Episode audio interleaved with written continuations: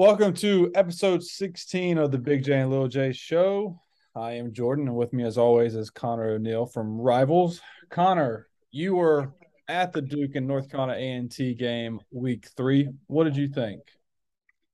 Uh, I thought I should have stopped taking my play-by-play notes on the first page of my yellow legal pad, but I had written the team names on the second page, so I felt like I needed to at least go to that second page but in all seriousness, I mean, Duke did what they needed to do. Um, not that, not that it wouldn't have played out the way it did, but I think it really helped that Duke got the big kick return from Jalen Stinson to start the game, and then took a weird delay of game penalty that is kind of inexplicable.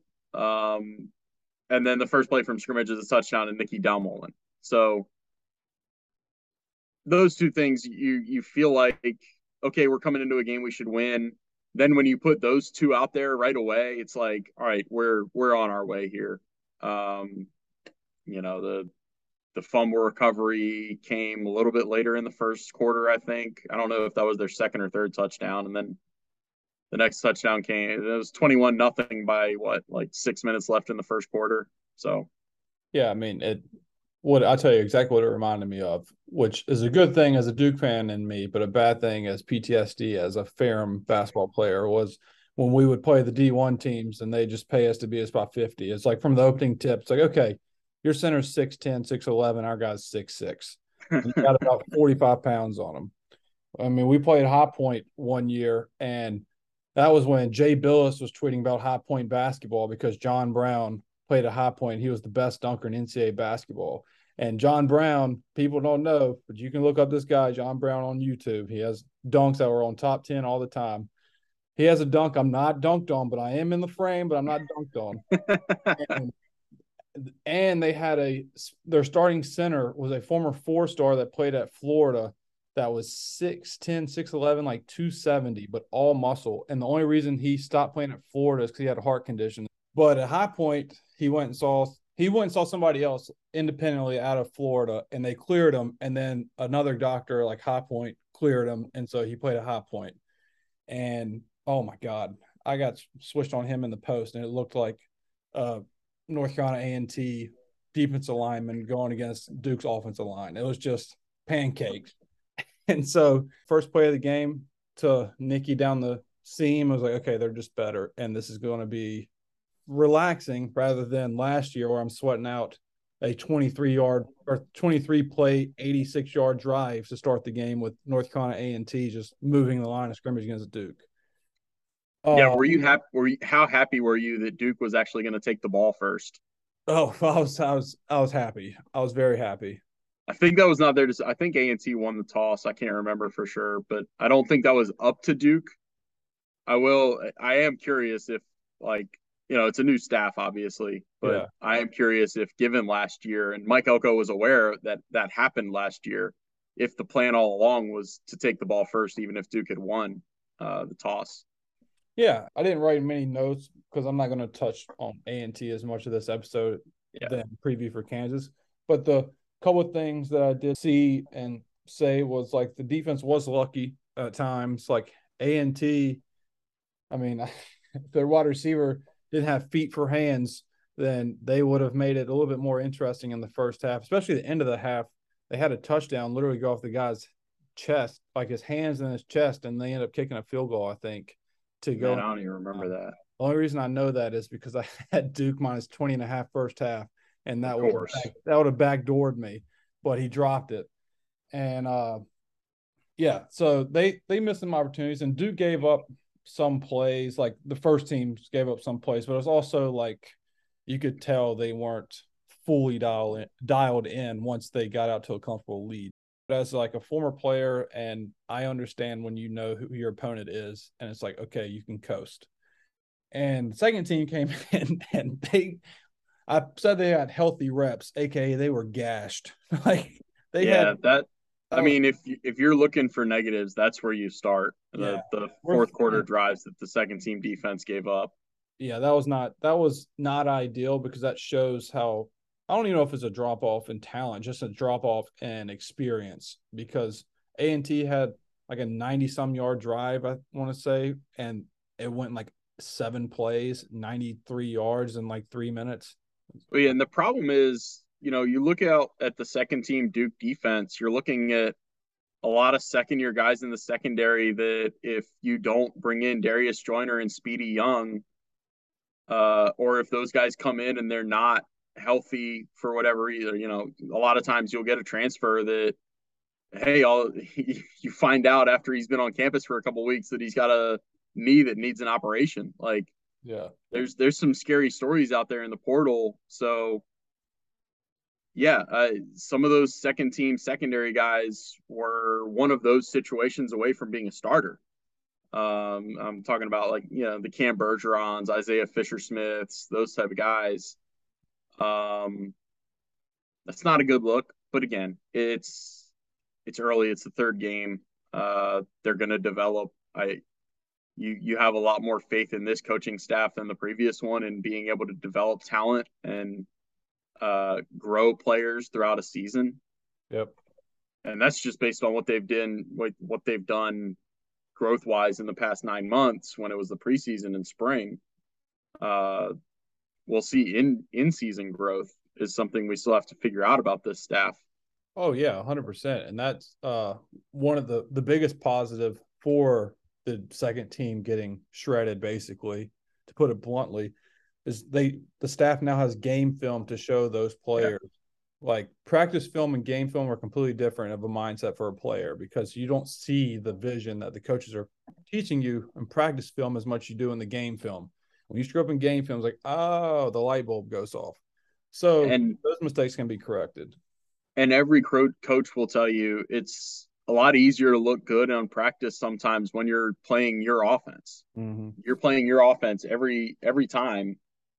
Um, eventually, your defense knows what the offense is doing, and vice versa.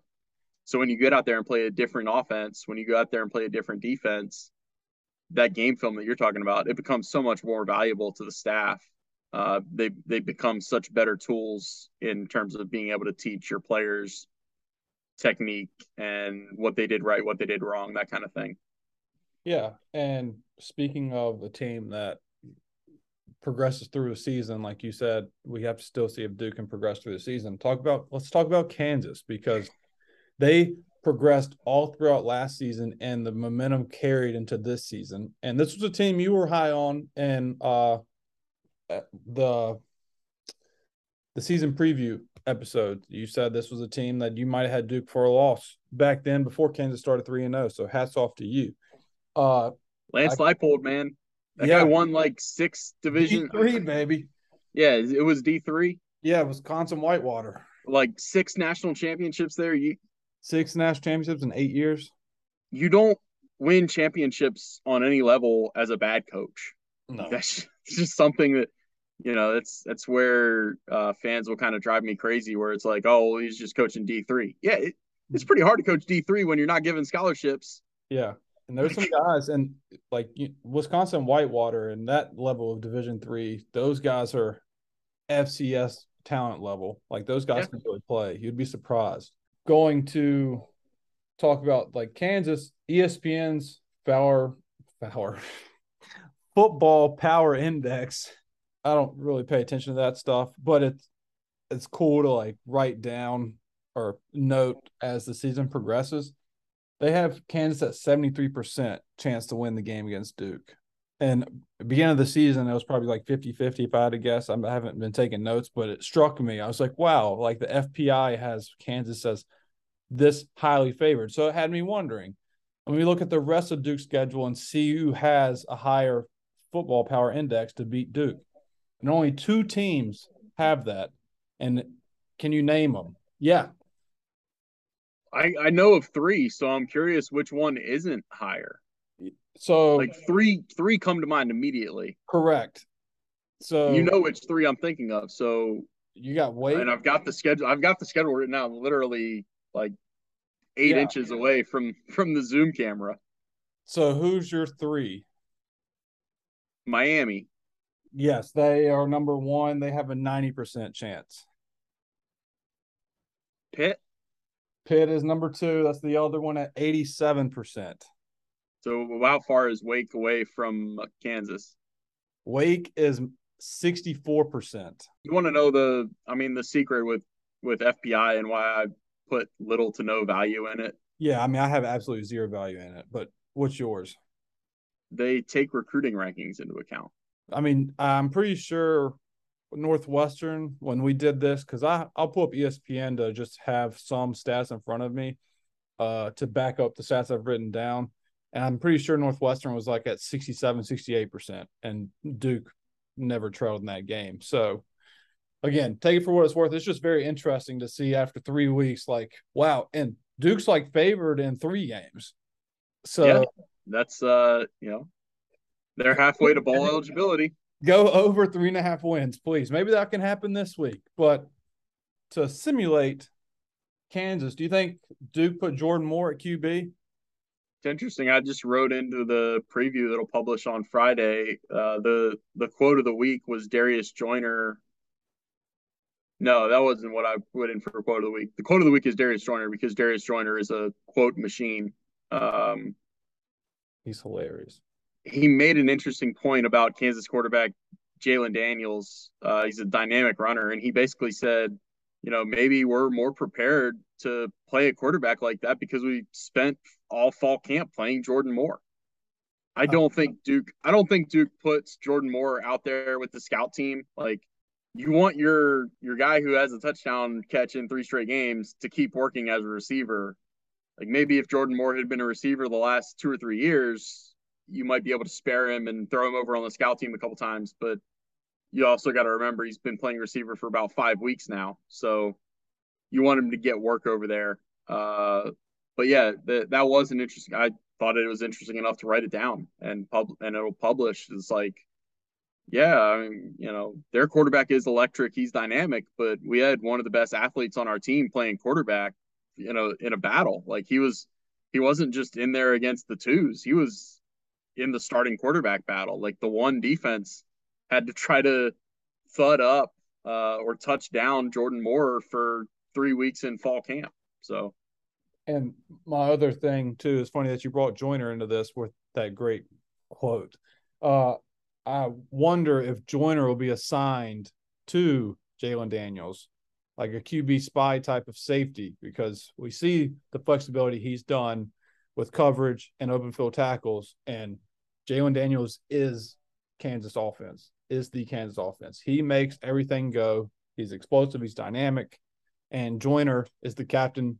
Whether you like it or not, like I know Shaka and uh, Dorian are like the linebackers and they call the plays and stuff and they're in the action, but Darius Joyner is that guy for Duke's defense. He can be anywhere anytime. Yeah, it'll be interesting to that's that's an interesting point. I mean, when you're asking a safety to come down into the box and spy, you're asking to to load up the box. And if Kansas can get one-on-one matchups on the outside and take advantage of them, you know, if they can beat Speedy Calhoun or Speedy Young and uh, Joshua Pickett on the outside, you can't spot. You you need the safeties to stay deep. So yeah, I I see it as maybe it's a scenario where that's Plan B, and Plan A is to have Shaka slash Dorian spy. Um, Dorian is the interesting piece of this with his injury. You know, he's dealing with a, I think it's a lower body injury, is what we're categorizing it as. Uh, he didn't play against A&T, but he was suited up, and it was one of those situations where uh, I'm I'm kind of getting the information as the game is going. So by the time I can put out there, he's suited up. There's a helmet that I think is his that is like on top of an equipment, uh, like thing but he's with the defense right now. By the way, it's 21 nothing, so there is almost no benefit to putting him in this game. Yeah. If he's dealing with an injury, why would you want to put him out there and risk anything when you could just rest him up, get him another week of treatment, and then have him ready to go for you know, I can't believe we're this deep into this without mentioning it, but the Champions Classic of the Gridiron. The basketball. Yeah. I don't like I I like Champions Classic of the Gridiron. I'm I sick mean, of that. That's I've already written fine, it. That's perfectly fine. I am. Hey, the only the only people that are dead to me is everybody at College Game Day and every other platform that's going to Knoxville for Tennessee and Florida. As as I told people uh, on Saturday night, they they are they're not going to do two quirky places in a row. They're not going to go from Boone, North Carolina. All due respect to Boone, North Carolina. Yeah, but that was that was a quirky pick, especially when you're playing Troy. Uh, and then go to Kansas. Like I, they were they were going to go to where their bread is buttered. So I get that sentiment, but it would be cool for college game day to find a different niche. Like they've been on the air for like 30 years. So I get it. And they always go to like prime time events and stuff. But it was so cool to have the niche of going to Boone because they upset Texas A&M and then like McAfee's now on is bringing more energy and then like Luke Combs was electric with his picks like he actually looked like he knew he was talking about football. I don't care what his record was he was still entertaining. And my point being though that they go to SEC 9 out of the 12 weeks it seems like. So if you can find a niche, Throw Ohio State in there. Yeah, if you find a niche of just going to like what's trending right now, like it would get views and it would be like people would make fun of it and be mean to death. But that's the whole point of like social media, and that gives you unique viewership. It's something that College Game Day could go for. And same with College Game Day of basketball. Like Grand Canyon has the best, arguably the best student section in Division One basketball. It, it's electric. Go there big business. Oh, I know. And they're gonna go to where their bread is buttered. I'll say it again. Last year, Duke won forty or fifty-two to thirty-three, but just scratch that, throw it away. Does not matter because literally both teams are completely different. Because yeah, Jay, I I didn't even realize I'd forgotten that Jalon Daniels missed that game. Yeah, he didn't play. Jason Dean played was quarterback, and he's the backup now. And Duke obviously new coaching staff and basically new players. I could not go to sleep last night, so I rewatched part of that game, and just the secondary is getting shredded. But literally everybody that was in the picture, besides Jalen Stinson, who actually had a good game, rewatching it, they were all gone. And then obviously Gunnar and them Mataeo's all gone. Ball ball security in that game was awful. Holy hell! I seeing watching three games now under Elko and seeing like a glimpse of last year, like Mateo was so explosive, but my God, if he got tackled normally, that ball is out. and he had a huge gain against uh, against Kansas, and just got clipped. Like not a not a hard tackle at all. And the ball came out and luckily rolled out of bounds. I'm like, this is high school level hits that we're talking about. And yeah, just a lot of loose balls that I Coach K would have been yelling dive on the floor. It was just incredible. So what, yeah. is, what does that tell you about a team that was uh, minus 19 in turnover margin in 2020? And what does that tell you about the coaching staff? I'll tell you what tells me about myself is that I was so numb for three years. I knew a turnover was going to come, but if one turnover a game happened, I'd be okay but then I'd lose it after two, three, and four. I'd lose my mind. But I was so accustomed to one or two, I thought Duke could still win those games. But going, I, went back and uh, to to write my story that's already published, the one on Monday. Uh, I went back and dug into the numbers of past years, and it's like I went. I had to go back to the first three games of 2018 to find the last time Duke had three straight games by, of winning the turnover margin. Um, you know, I'm I'm going back and it's like, yeah, I know the last two years they're they're gonna lose it a lot because they were minus 26 combined. But even that 2019 season, they were five and seven, and some of the teams they beat weren't terrible teams. Like that Virginia Tech team turned things around and I think won eight games. Yeah. Duke blew them out and I think still lost the turnover battle.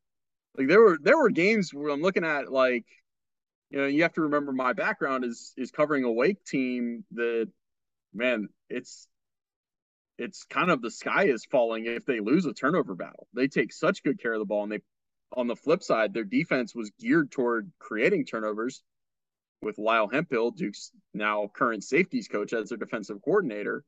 It's not a coincidence there. Um, and then I'm I'm looking at these Duke boxes from even 2018 when they were eight win team, nine win team with a first round pick at quarterback. And they're losing turnover battles. And it's like, how how do they have this much talent to be able to overcome committing four turnovers and still scoring like 35 points. Well, and that's why Cutcliffe could never beat Virginia at the end. I mean, Bronco just came in and literally Daniel or Duke's offense was guaranteed five turnovers every outing. And yeah. that's just what started my frustration with the program was the incompetence of not making adjustments and being careless. You have the talent. Shit, 2020, they go two and eight, and five of those players are drafted. And Chase Brice was their QB, who has seemed to be at least above average in the Sun Belt. All by the way, did enough and didn't turn the ball over against Texas A&M and beat them on the road. I don't care if he was 15 to 30. He had zero interceptions. That's how you win a game. He had like three or four at Duke a game. And yeah, so just I rem- I remote covered Duke's one ACC win in the last two seasons, and they lost the turnover battle in that game at Syracuse. I think it was like five to one. Yeah, it's the first time I've ever seen a team win when losing the turnover battle that bad. Dude, it, it was so I was so numb to that, and I never realized it until I rewatched the Kansas game last night just to get a feel for this weekend.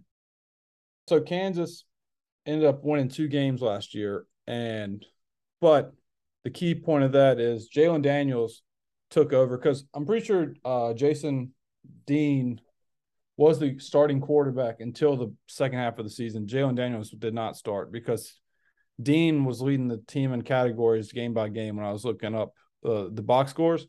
I but, think Daniels was in there in packages. Yeah. And then the week before they came to Duke, they played somebody decent. I think maybe it was the Kansas State Kansas game.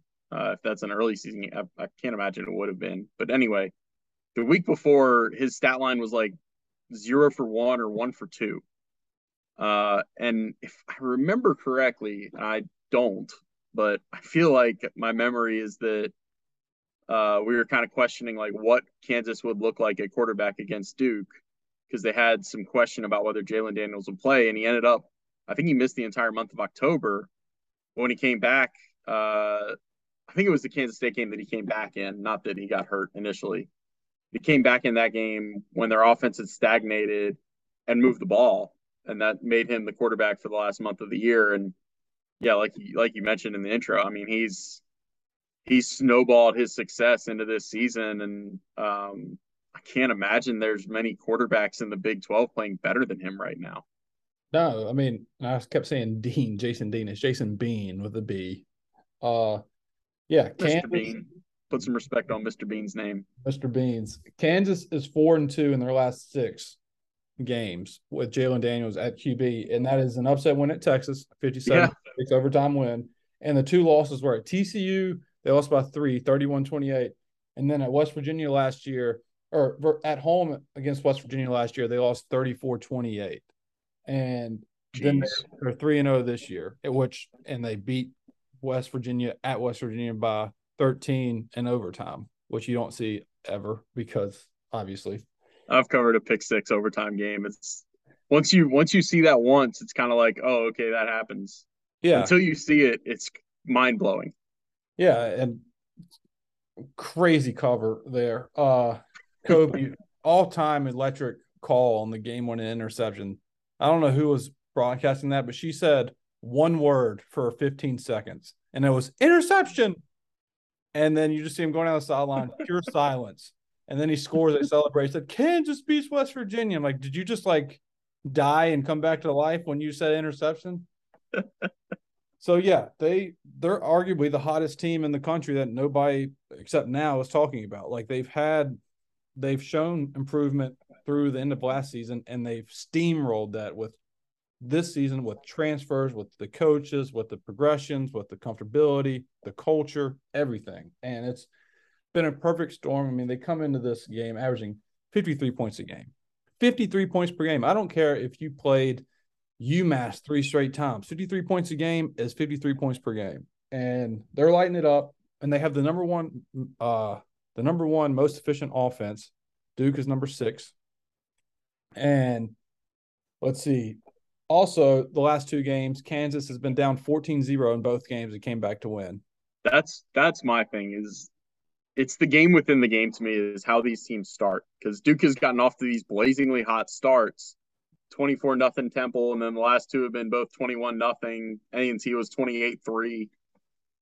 So does that play out again? And if so, like, it is trailing by two or three touchdowns exactly where Kansas wants to be? Because I'm sure they don't want to keep falling behind by that much, but they're obviously comfortable coming behind. Uh, and the Duke version is this is what I wrote about today. Um, there's an inevitable cool down when you get up that much. And you have to balance whether your team is letting off the gas and getting complacent. That's always a word that everybody likes to use.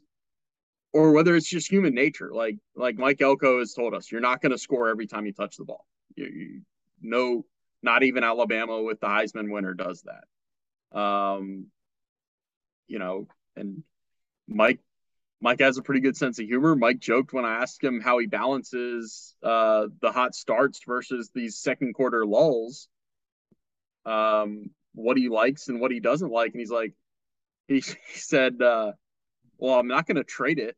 Like, I'm not, I'm not going to trade being up 21 nothing for the, the alternative. Like, who needs that? So it's an interesting point. Like, it, it's, it's kind of, it's kind of this uncharted territory for Duke. Like when's when's the last time? I don't I don't have the numbers on this. I don't know how anybody would really, other than some deep research. But when's the last time Duke went three games in a row with a twenty plus point lead in the first sixteen or seventeen minutes of a game? Never. There's your research. no, I'm just kidding. Uh, so yeah, that's a great point. So that's you know don't be uh, taking the dog to the dog park or or uh, getting a late late brunch or anything like that. You're going to want to watch the first like 20 to 30 minutes of this game to see if either trend holds. How how far ahead can Duke get? And then you're going to watch the next 20 or 30 minutes to see okay, can Duke keep the the pedal down? Can Duke kind of keep Kansas uh, out of distance at least a little bit, or is Kansas going to do the same thing they've done the last two games to West Virginia and Houston? Yeah, and when I say they're down 14 nothing, like they came back against Houston and it was 14-14 at the end of the first quarter. Like it wasn't 14 nothing, yeah. came back in like the third quarter. It was 14-14 at the end of the first quarter. It was 14 nothing against West Virginia. Then it was 14 14. And then it was 28 14 West Virginia. And then Kansas comes back again. So, like, no lead is safe. If Duke fans were worried about the Northwestern game, we're up 21 nothing, and it was 21 17. Imagine that all happening in a quarter because that's yeah. what's happened. They are, their offense is, I, I want to say, is very similar to Coastal's. It's a triple option wrinkle with passing game, and Coastal's been very good at it, but Kansas and Leipold are elite at it. I mean, again, 53 points per game. And oh, by the way, like I already have it for a key of the game for Duke. Spoiler alert, and it probably is the key of the game for Duke. But you got to get your ass off the field at third down or fourth down because they are third in the country at third down success rate at 69%. They're 24 35 total from on third down. And then they're two for three on fourth. So if, if you don't get them on third down, or if you do get them on third down, you better nut up for that fourth down because they're coming and they are kind of like again a triple option team to where their third downs are third and four or less. So yeah.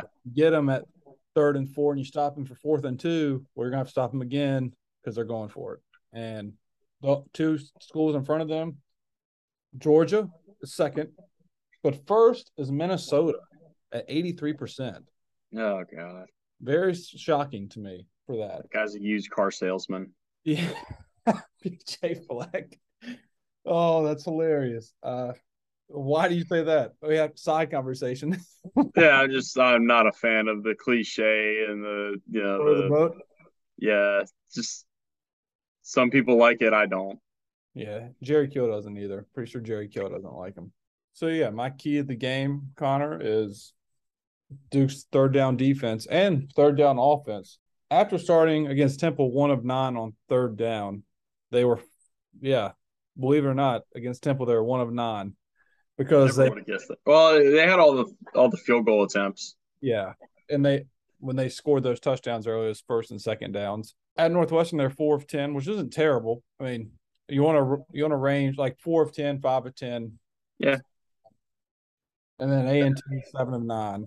Again, inferior opponent, but it's good to see that the numbers are increasing. Like they're going they're going in the right direction. And so that 43% on third down, if they can get to 60% at Kansas, whose defense is suspect. Like as much as Kansas offense is fun and exciting, Johns might have a field day with exploiting matchups. And if Duke can be more physical than Northwestern in the trenches, and then they should not have a problem against Kansas in the trenches. This problem with Kansas is can you get off the field defensively? Because Duke's defense also has given up some big plays.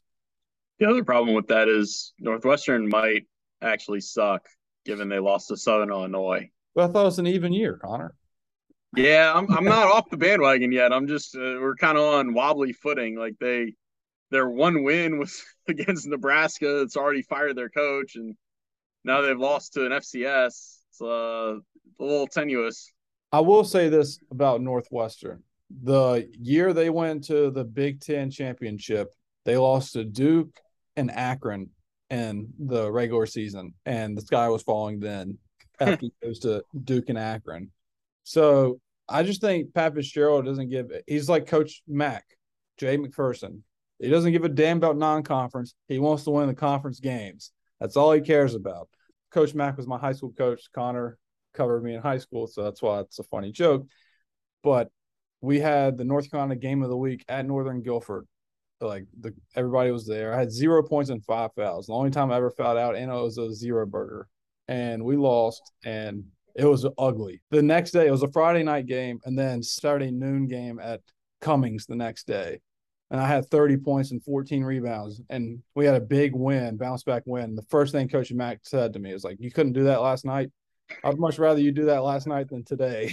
But yeah, that's what Pat Fitzgerald reminds me of as high school coach, Coach Mack. Uh, doesn't give a damn about non-conference. He just wants to win the conference games. And so far, they're one and two with a win. They're one and zero oh in the conference. One and zero oh in the conference. I'm telling you. I think they bounced back big against Miami of Ohio this week. I don't see them on a three game skid. I think he's going to get them right going into conference play. One thing about that loss too is now the national media is moving the goalpost again for Duke. Like the side tangent is wow, Duke impressive win against Temple. Wow, the huge win, like Elko and them, great job, two and zero. And now it's like, well, Temple sucks and Northwestern now sucks. So is Duke even that good? Okay, keep moving the goalposts there. Seven point favorites against Temple, beating them by 30. Temple should have beat Rutgers last week. They lost by two, 16 14. A Rutgers team that beat Boston College, who Duke plays. Northwestern, regardless if they're one and two, Evan Hull is an NFL running back. And then their tight end is really good. Hilinski is not that good but they got guys, so they can keep moving the goalposts. I don't care. All of these teams are just ass. They go from saying that they're not good to that makes Duke not good. Like, yeah, I those those are separate in my mind, and I yeah. get that the other people don't make that separation, and it's lazy not to. But hundred percent, yeah. I, I think Duke. I think Duke is is good. I think I think we could still, still be saying Duke is not a bad football team, even if they lose this game at Kansas. Oh, like, 100%. I mean, I'm not going to be devastated if Duke loses to Kansas. Yeah. It's just what can you learn from this outcome because conference play is coming and it's two winnable conference games. We'll start with one, a winnable conference game after Kansas. And then the next one is just as winnable. Maybe their coach is not coaching there anymore because he Geoff Collins might be gone by the time Duke plays Georgia Tech, which I hope doesn't happen because there's nothing worse than playing a team that just fired their coach because then they come out and it's all hoorah and it's a bunch of Rudies running out there and they just play their asses off. Yeah, like Nebraska did this week. Well, yeah, against Oklahoma. Hey, that was a great first drive. They can never take away the first drive.